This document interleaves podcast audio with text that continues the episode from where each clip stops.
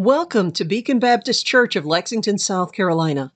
We trust today's podcast will be a blessing to you. It's called up yonder when the roll is called up yonder when the roll is called up yonder when the roll is called up yonder I'll be there. Amen and amen. When we come to this passage of Scripture for this morning, we've already taken just a brief moment to mention uh, a small part of the context. We have found that the Lord Jesus uh, has been ministering. Uh, the beginning of the book of Mark, as uh, also the beginning chapters of uh, the rest of the Gospels, is giving us events that take place in the ministry of our Lord Jesus. The Gospel of Mark has said that he has recently uh, been ministering around Nazareth. He has uh, been uh, sending out his 12 to preach the gospel. He has called upon them to serve him and to be his followers, to do the work of God in, uh, the, in the realm of Judea and to go uh, to the lost sheep of the house of Israel. We understand that he has done that. And when we come to our text, Jesus is well uh, underway in his, uh, in his earthly ministry. the word of what he, who he is and what he is doing has come, as verse number 14 says, to the ears of King Herod, the tetrarch of Galilee.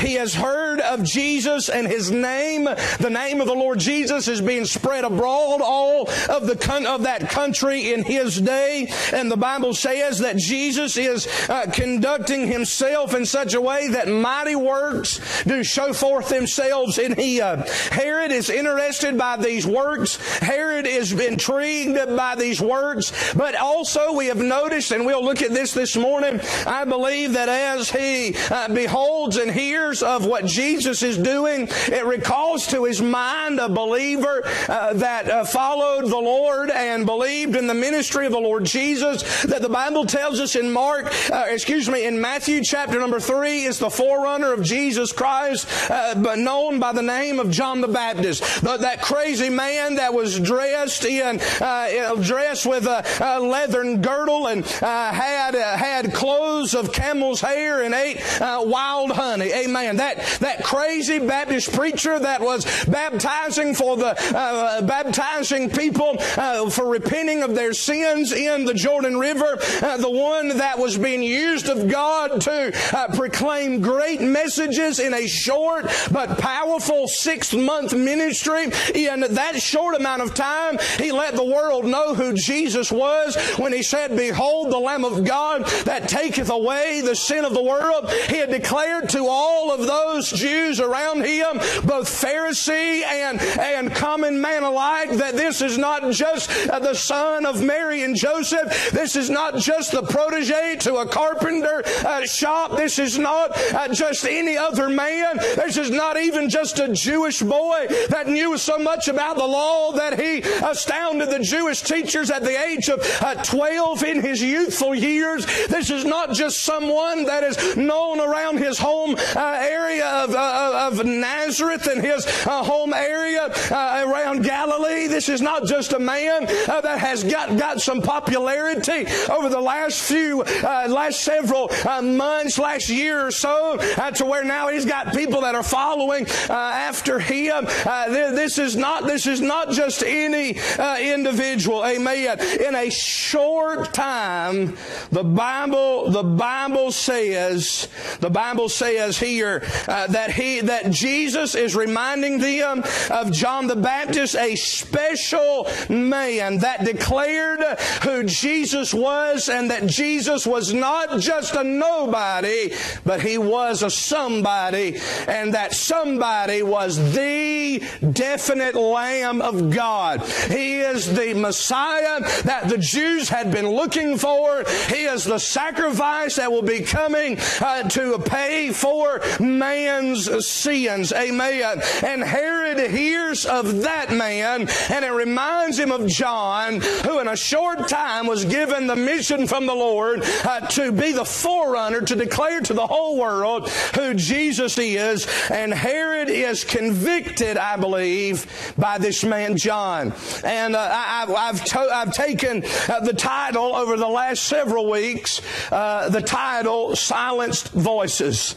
And the reason why is because our text, verse 27, and I know uh, I have in, in, uh, in, by way of trying to establish a thought about John, I have briefly taken our moments, uh, uh taken our uh, minds away from uh, the truth that we began talking about. But in verse 27, the Bible mentions about that, that the king sent an executioner and commanded John's head to be brought, and he went and beheaded him in the prison. And at the moment of his beheading, when he was, when he was murdered uh, by King Herod, uh, the Bible says that that great voice was forever silenced. And in this passage of scripture, we have, uh, through John and the other characters of this text, have noticed uh, some voices that will be silenced in our day if we are not careful, just like they were silenced in John's day. John, as we've already mentioned, represent, the, represented the voice of the preacher that was being silenced. God used John to preach great messages in our text.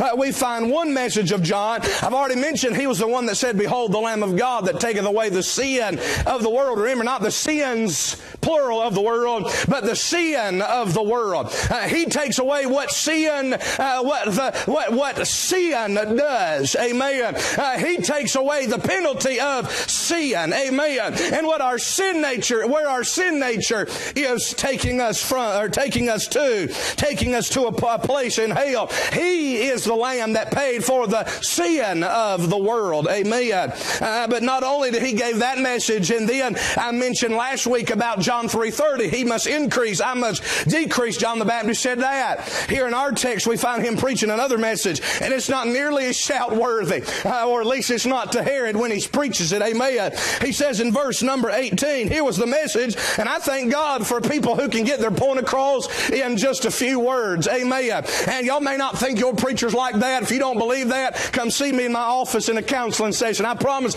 I can get my point across in a few words. Amen. Praise the Lord. Amen. Ask my wife about that. Amen.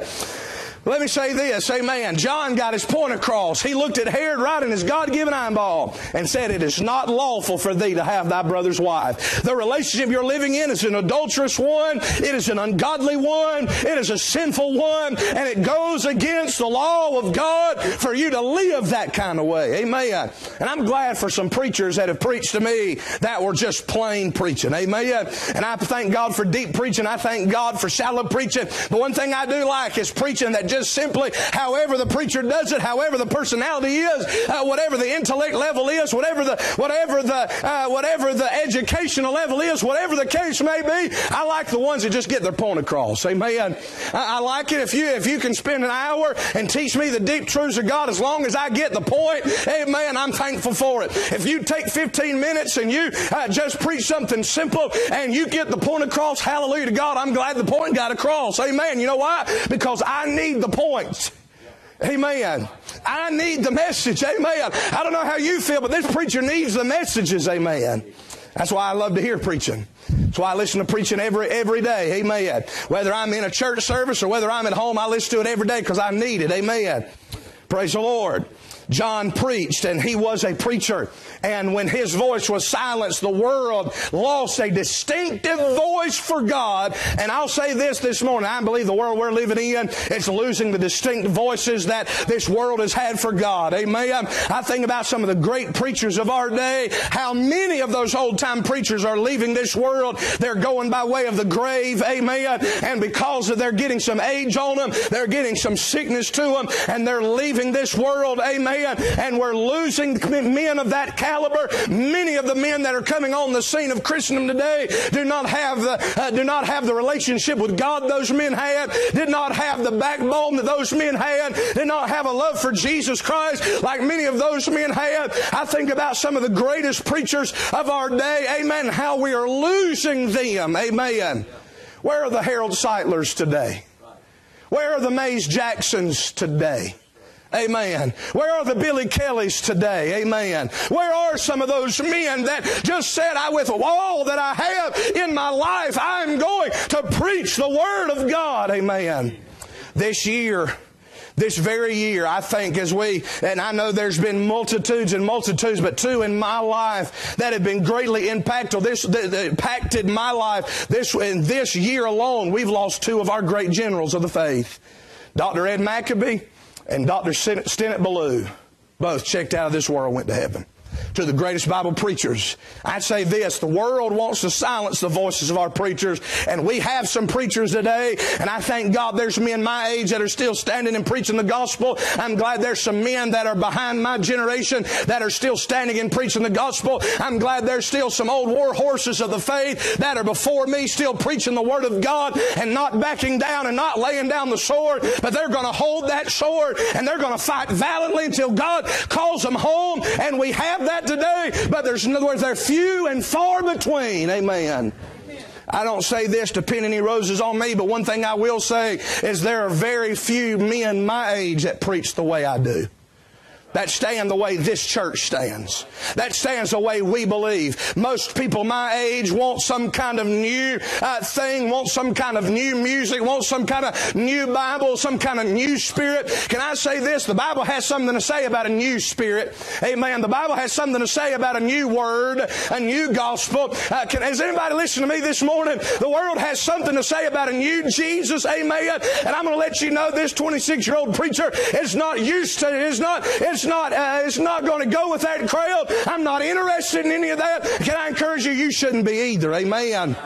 There's a silenced voice of the preacher in this text. Then there's also the silenced voice of the pardoned in this text. I think the children of God are being way too quiet. Amen. John was not only a preacher, but before he was a preacher, he was a Christian. Amen. People of God have been way too quiet. I think that's why we have some of the politicians that we do. I think that's why we have some of the laws that we have. I think that's why our city councils are allowed to pass the things that they are. Amen. Uh, that's why this, this county uh, and the counties around this world uh, today, we used to have most of the counties in the United States of America would be dry counties no more. I remember in my lifetime, when those referendums were passed to begin to sell alcohol on Sundays in my lifetime. Some of you gray hairs in here, you never would have thought you would ever have seen uh, alcohol being sold, probably in this town, in this county, on Sundays, but it happens. Amen. Happened in Spartanburg for me. Amen. You go in, you go into a restaurant one day and they won't sell alcohol on Sunday. Very next week they would because there was a referendum passed when they get the opinion of the people and people who claim to be saved and claim to know the Lord and go to church every Sunday and they say, I'm going to vote yes to a wet county instead of a dry county. I'd say our voices are, are being silenced today. Amen. The government wants to silence the voice of the Christian. Amen. And I know I'm reviewing, uh, and I may not ever get to new material this morning, but I didn't say this when I'm coming through, and it feels good this morning, so I'm going to say it. Amen. Any of y'all ever pay attention to the news? I don't know if you're paying attention to this uh, new presidential election, uh, but one of the things that came out just a couple of weeks ago that uh, President, Democratic presidential candidate Bernie Sanders said is he made a statement about Christianity. He said Christianity is an insult to Islam, and he hates it. Did you ever think there'd be a day in the United States of America where we'd be concerned with offending a Muslim? Do you remember back on September the 11th, 2001, where our president stood at the, at the, in the in, in the burning rubble of the World Trade Centers, and he said he said he said to the people in, in New York City, he said he said I see what happened today, and he said he said I, he told those those firemen and those emergency responders, and I think it was very presidential, amen. And I'm glad we got somebody now that is presidential, amen. Yeah, amen. amen. You know what was presidential when he said? He said, I hear you, talking about those, uh, talking about the New Yorkers. He said, I hear you, and this crowd hears you, and soon the men that laid these buildings down will hear all of us soon. Amen. Amen. Right. That was presidential. Do you know who the men that laid those building downs were? Muslims. After September the 11th, 2001. And, I, and I'm not, and I'm not saying you ought to hurt anybody. I'm not saying you ought to be hateful to anybody. I do believe we ought to give the message of the life-changing gospel of Jesus Christ to them because the last thing I'd ever want to see is someone die a Muslim, see anyone die a Buddhist, see anyone die embracing false religion. If you leave this world and Jesus is not your Lord and God is not your Father and you do not have Bible salvation, I don't want you to die that way, friend. Amen. Amen. You remember what we said, right? And I, am talking about I was a little boy. Y'all won't believe this, but when those trade centers came down, I was sitting in a third grade classroom. Amen. So I remember I was young. You know what I do remember? People filling the churches, every church house being full, and everybody on the news media saying, We will never forget what happened today. We will never forget how soon we forget our words. Amen. We said we will never forget what happened here, and in turn we turned around and forgot what we said. Amen. I'm telling you, why is it we have more than several Muslims in Congress today? If I walked into the Congress building with my coat on, they'd make me take it off so they could check every piece of it. If I had, for, and I wouldn't go to Congress dressed like this, but if I had a ball cap on, they'd make me take it off and leave it in the hands of a guard. But we can have Muslims wear those, wear those oversized diapers on their head and walk in and never be checked. I'm not saying that out of hate this morning. I'm saying we've forgotten where we've come from as Americans. And if the church of the Lord Jesus Christ would have stood, would have stood up and stood out louder, that would not happen today. Our nation is changing not because the times are changing. And that's what everybody wants to say. Not because the millennials have some kind of advanced wisdom. God help us. Amen. Amen. We have more access to technology than your gener- many of your generation had. Amen. We have more access to things quickly, more information quickly, but our information is distorted today.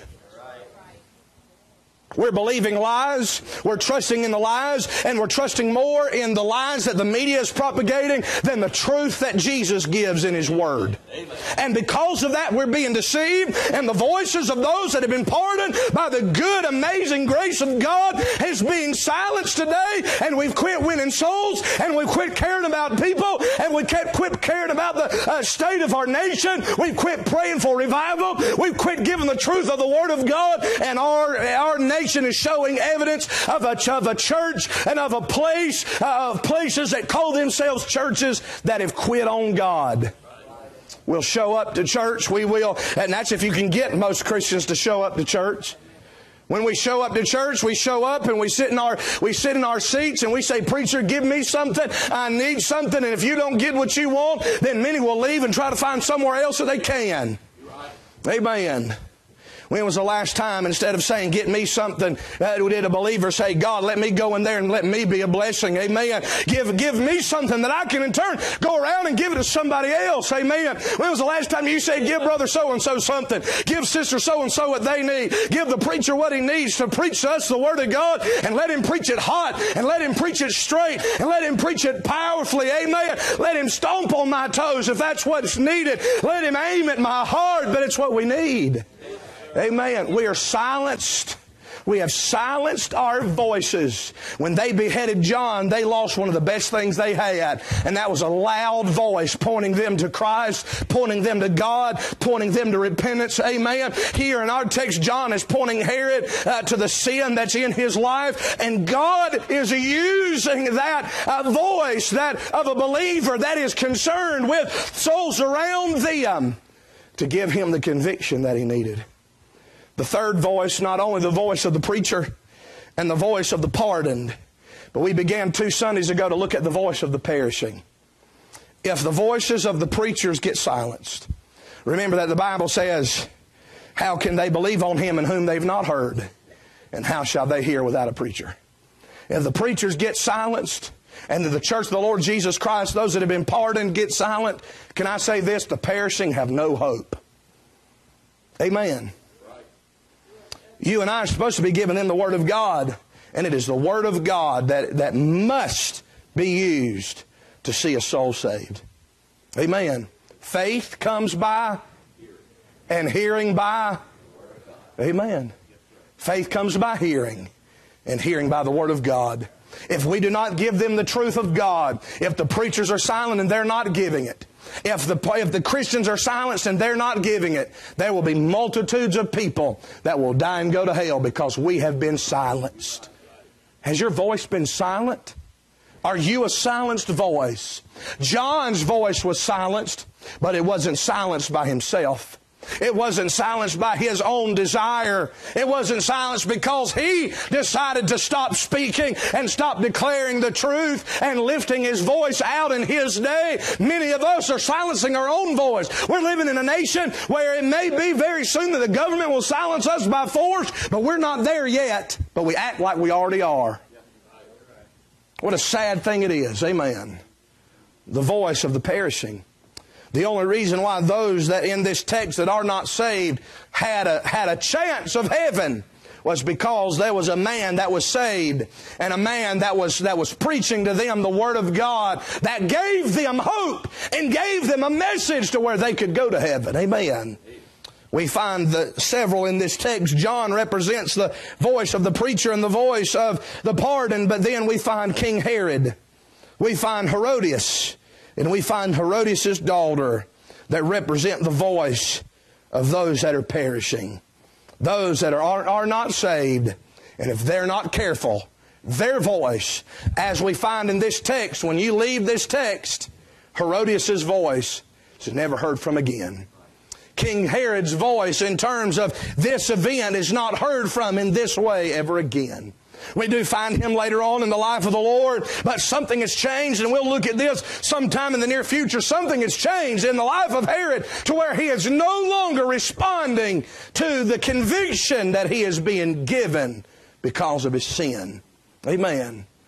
And we never find Herodias' daughter ever open, having the opportunity to open her voice and ask God to forgive her and, and to wash her sins away ever again. If we are not careful and we are not like John, there will be people like Herod and Herodias. And Herodias' daughter that will live out the course of their life and they'll never call out to Christ for salvation and they will die and they will go to a very real hell where they will stay for just a brief, seemingly on the, on the scale of history, a brief time to wait, uh, wait what I would, what I, what I usually call God's forever fire in, a in the lake of fire in, in, in the last day. Amen. We've noticed that Herod in this text. We've looked at these silenced voices that are the voices of those that are perishing and going to hell. And we've been looking at Herod's voice to begin with. And in Herod's perishing voice, his voice that is declaring and speaking words in this text, we find the voice of a convicted sinner. Miss Tina mentioned a minute ago, just earlier in the service, about her, about her son, and she mentioned the word conviction. What a glad thing it is when a sinner is convicted. Amen.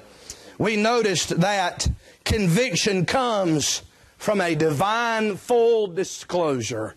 And we've been looking at that the last couple of Sundays, and we will try to make some way with that this morning. Look with me at verse number 16.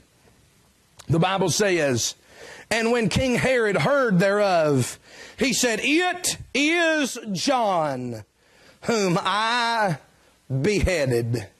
He is risen from the dead. Anybody agree with me this morning that I believe in this text we find, I believe we can uh, very easily recognize that Herod knew that this was not the right thing to do.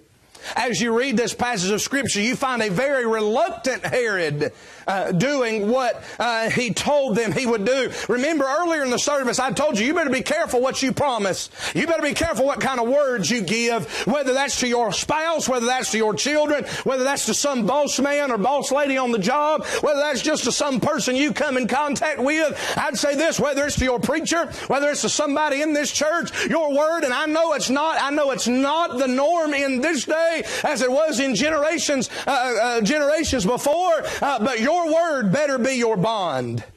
Jesus said, Let your yea be yea and your nay be nay. Amen. If you say yes, you better mean yes. If you say no, you better mean no. You better not make grand promises. Uh, uh, the, the, Bible tells us to swear not at all. Jesus said that in the Sermon on the Mount. Swear not at all. Amen. We ought not to make promises. Amen. The Bible says it'd be better not even to make a promise than to make one and not keep it. Amen. Bible says here, Herod promised himself into a very messy future. He said, I will give thee whatsoever thou shalt ask of me, even to the half of my kingdom. And what he did not realize is, is what they would ask for would not be land and it would not be money. See, Herod had plenty of land under his control, and he would have not thought twice about giving a part of it to them. He had plenty of wealth, and it would not have bothered Herod a bit to give them some money.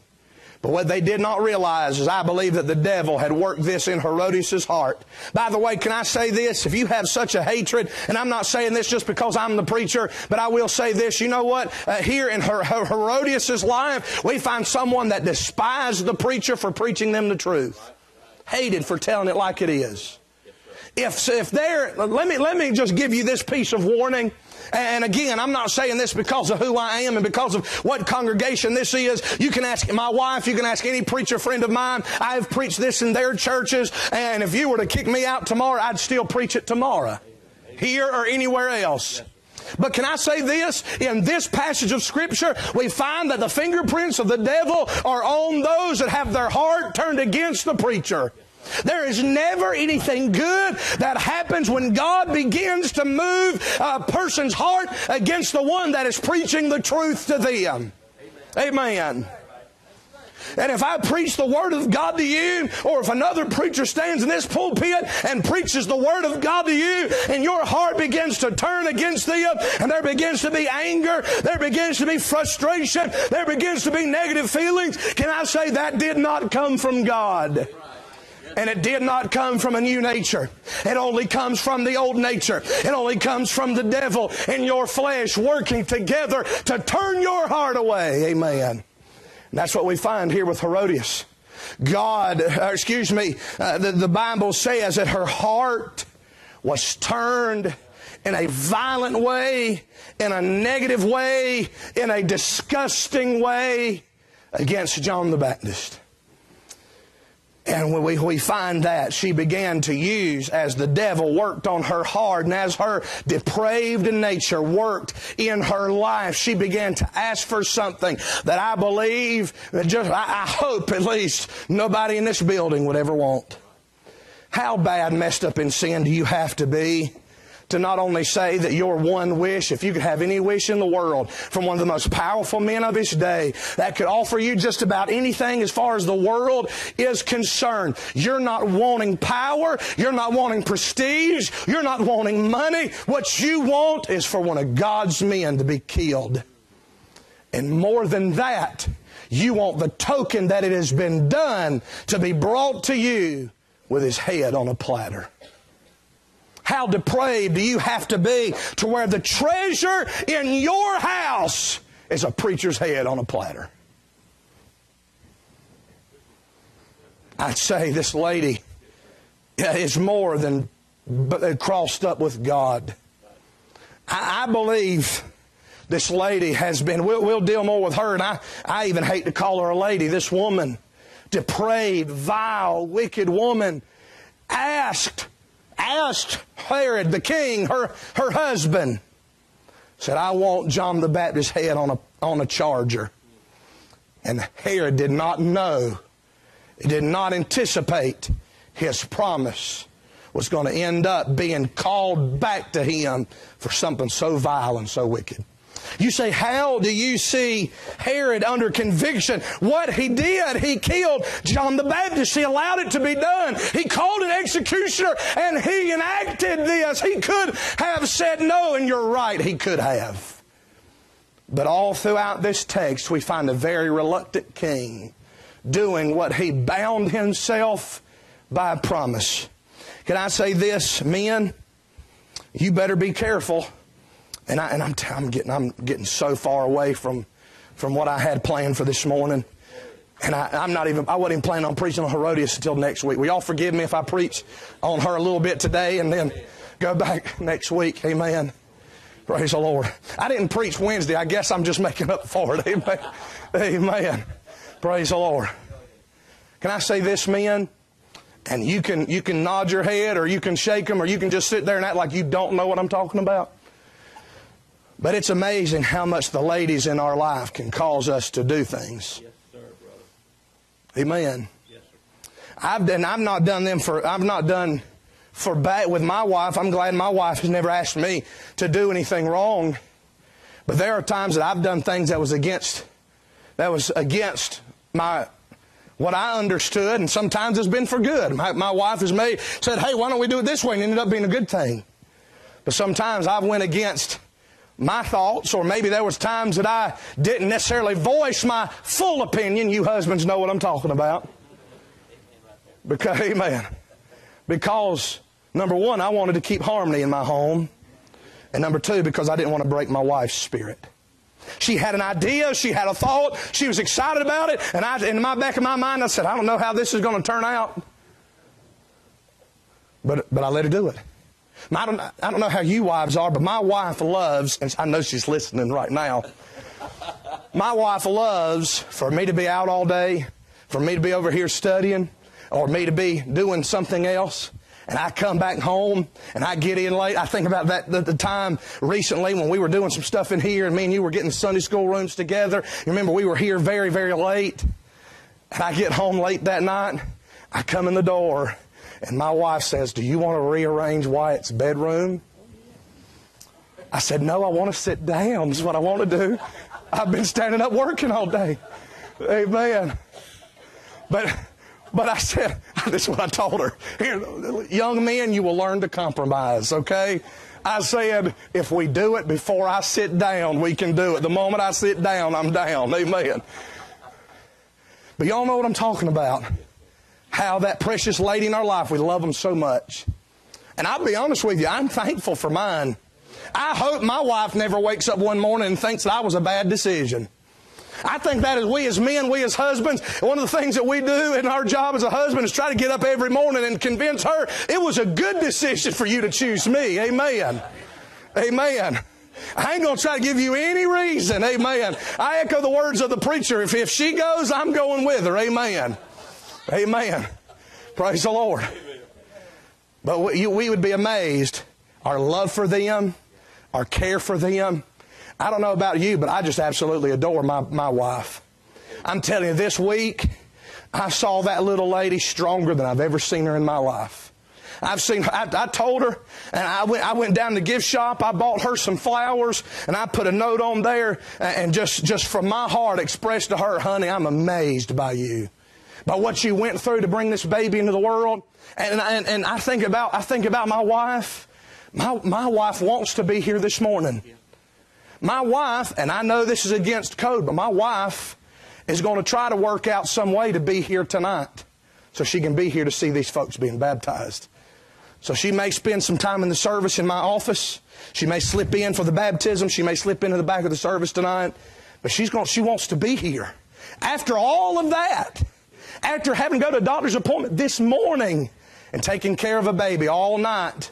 Didn't bother me at one, at one not one time last night because she knew. Said she told she told, even told our son, "Daddy's going to be preaching tomorrow." Daddy's, Daddy, your daddy's going to preach tomorrow. And she tried to keep that off of me so I could be here this morning. I'm amazed by that little lady. But I'll tell you this this morning, that is, especially this week, she can get me to do just about anything she wants. I'm telling you. There, you, she asked me more than once, preacher, it's probably happening. If I if it ain't against this Bible, it's gonna happen. Amen. Amen. If you love a woman, you'll be surprised what you'll do for her. Yes, I believe there's not a man in this building that's worth shooting if you wouldn't die for your wife if you wouldn't do your best to provide everything she needs and even some of the wants if you can, amen. Everything she does, putting up with us, amen. All she does for the family, we can take care of some of the wants as well, amen. Amen. Herod here, though, didn't have the godly lady that I have and that many of you men have. He had a lady that, uh, he had a woman in his life that turned his heart away from God and away from the things of God and away from God's man and used her influence in his life to kill the preacher. Used the power that he had and that she did not have. Notice what your Bible says here, and I, I hope I have a little bit more to preach on Herodias next time we look at it. Amen. But notice what the Bible says, verse 19. And, uh, well, let's see. Yeah, verse 19. Therefore, Herodias had a quarrel against him and would have killed him. She, the Bible says she would have killed John herself if she could have. If she'd have got close enough to him, she would have stabbed him. She would have strangled him. She would have done something to kill him.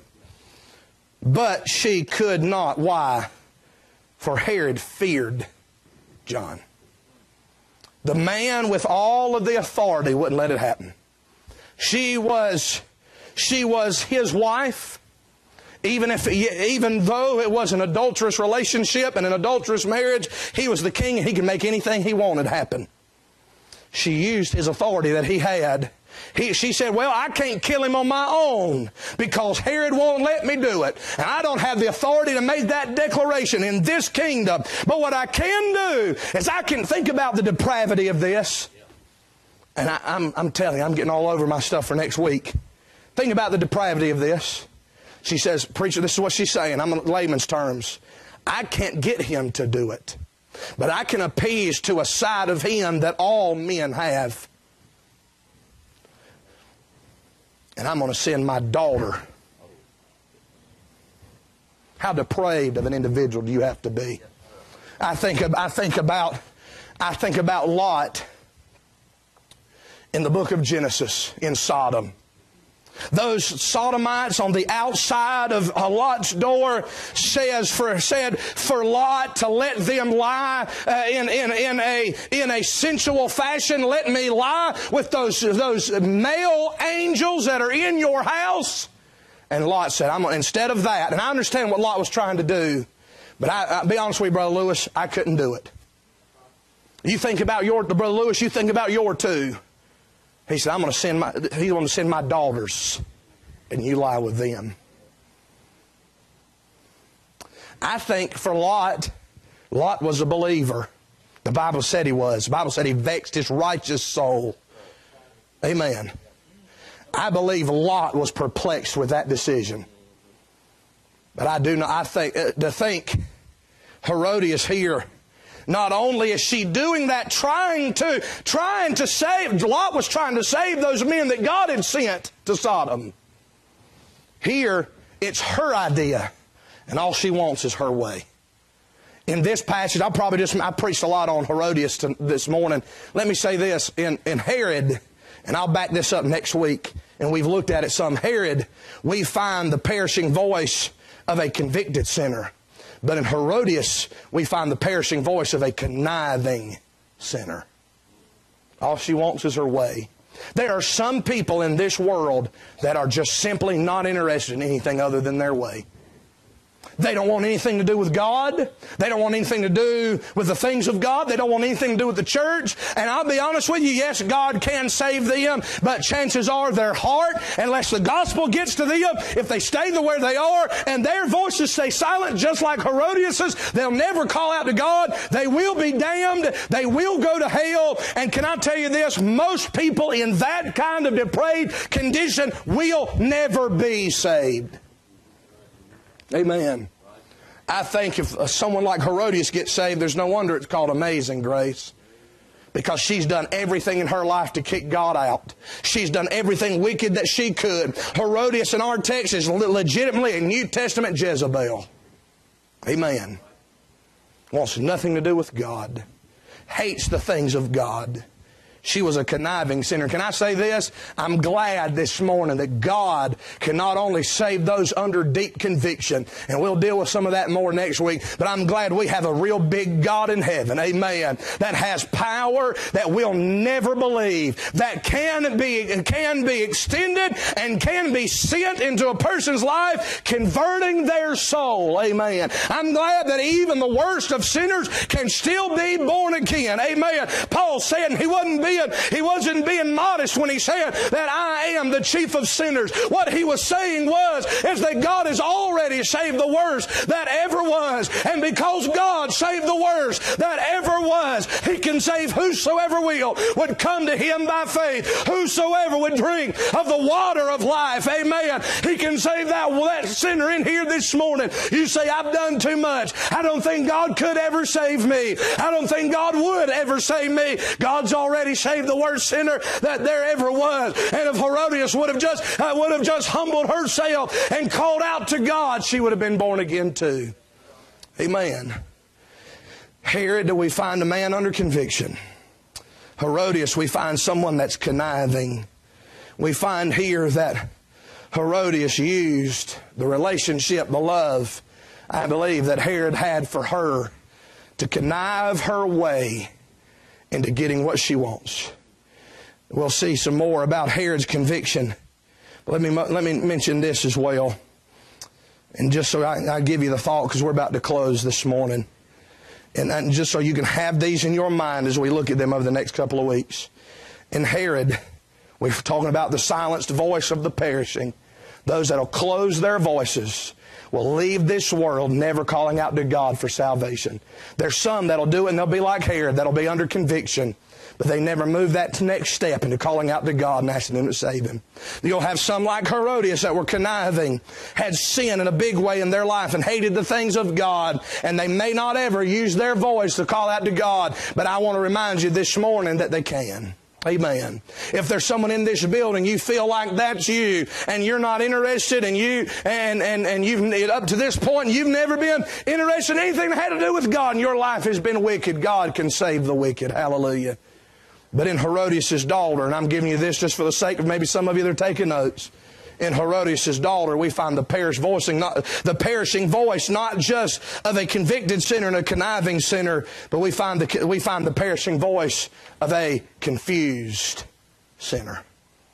I think as we see Herodias' daughter, we'll see how living a life without God in it will affect our children. And let me tell you, you will affect your children.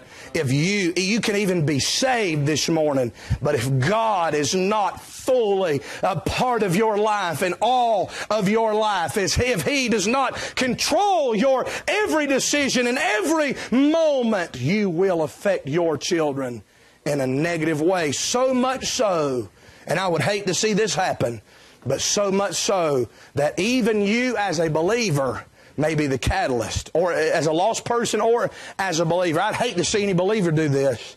But if you don't let God be a part of your life, chances are you may be saved, but if you don't live in the precepts of God, trusting in Him, and you exclude God from the everyday practices of your life, don't be surprised if what you have in a possession of Christ, you, you, you prayed and asked God to save you, and He did, and you haven't done much for God since. Don't be surprised if your children will fail to, fail to do what little for God you've already done. If you, if you want to just be saved and get out of hell and not want to live for God, don't be surprised if your kids won't avoid hell. Herod and Herodias, Herodias had this daughter, and I believe this daughter died and went to hell confused. And one of the reasons why is because her parents did not live for God in front of her. I'm amazed when, and one of the things I would love to see God grow this church and bless this church to where we could have a bus ministry one day. We could have a van ministry. I, lo- I love that ministry. Do you know why? Because we're rescuing people that are Herodias' daughters. Amen. There, there's people, and I, I've been around them, there's people in those ministries that unless somebody goes to them and gets them some help from their parents, they'll never know any better. Their parents are all but signing their, their one way ticket to hell. There's a God that loves them there's churches that love them. There's preachers and laymen that love them. But their parents don't love them enough to love Jesus. Amen. I'm telling you this morning, if you're here today and you're under conviction, why not get saved? Amen. There's no reason for you not to be born again. God loves you and He wants to make you a new creature in Christ. If you're up, if you're like Herodias and up to this point have never had any interest in the things of God, but somehow, some way, God's spoken to your heart, why don't you let Him do business with you today? Why don't you get born again today? You'll never regret that decision. And there might be somebody here this morning, some maybe some parent that would say, God, help me not to be a Herodias to a Herodias' daughter. Help me to help me to invest in my children's walk with you and, and their possession of salvation. Help me not to turn them away from the gospel. Maybe there might be some young person today that'll say, God, I want you more than anything that I could ever want. Please. And I, my, my, my parents are this way, my relatives this way, my family's this way, my friends are this way, and none of it has anything to do with God. But today I choose Jesus. Today I choose eternal life. Today I choose to walk with you and have you accept you as my Lord and ask you to be my Savior today. If you will do that this morning, You'll never regret making that decision. Don't let the devil, don't let your flesh, and don't let the world silence your voice from calling out to God and getting the one thing you need more than anything else. And it's not money. And it's not fame. And, and, and it's not, a, even, even though education's great, it's not a great education. You know what you need more than anything else? You need true, blue, genuine Bible salvation. Amen. The only thing that'll take you to heaven when you die. Amen. Thank you for making us part of your day. We would love to hear from you. Please find us on Facebook or at our website, bbclexington.com.